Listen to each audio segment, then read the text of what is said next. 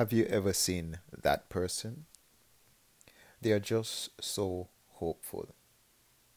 You know they're facing the same challenges like you. You see them stumbling with the same competence as you.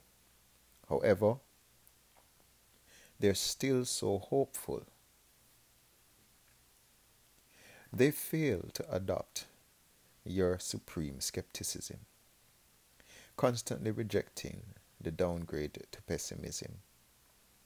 They seem to have some other force pulling their cords, because instead of glum underdogs, they're stout overlords. Underdog was one of my favorite cartoons. His red tights and blue cape stay in my mind. An unsuspecting hero defeating crime. A puppy who refused to exist blind because he knew his purpose and identity.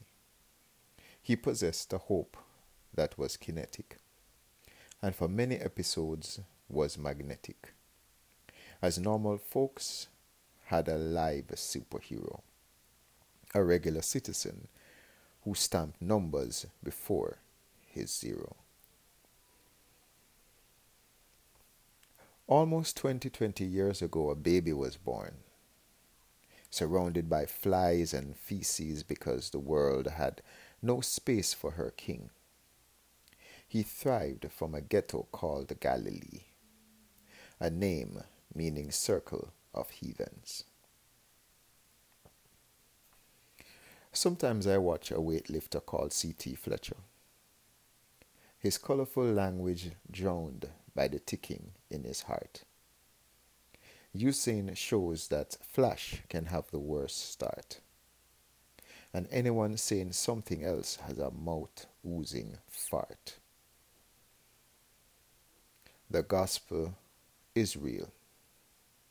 You're hearing this poem from an evader of blue steel.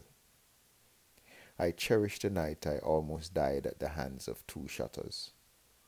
Kemar and Chris, thank you. Those pistols awoke me.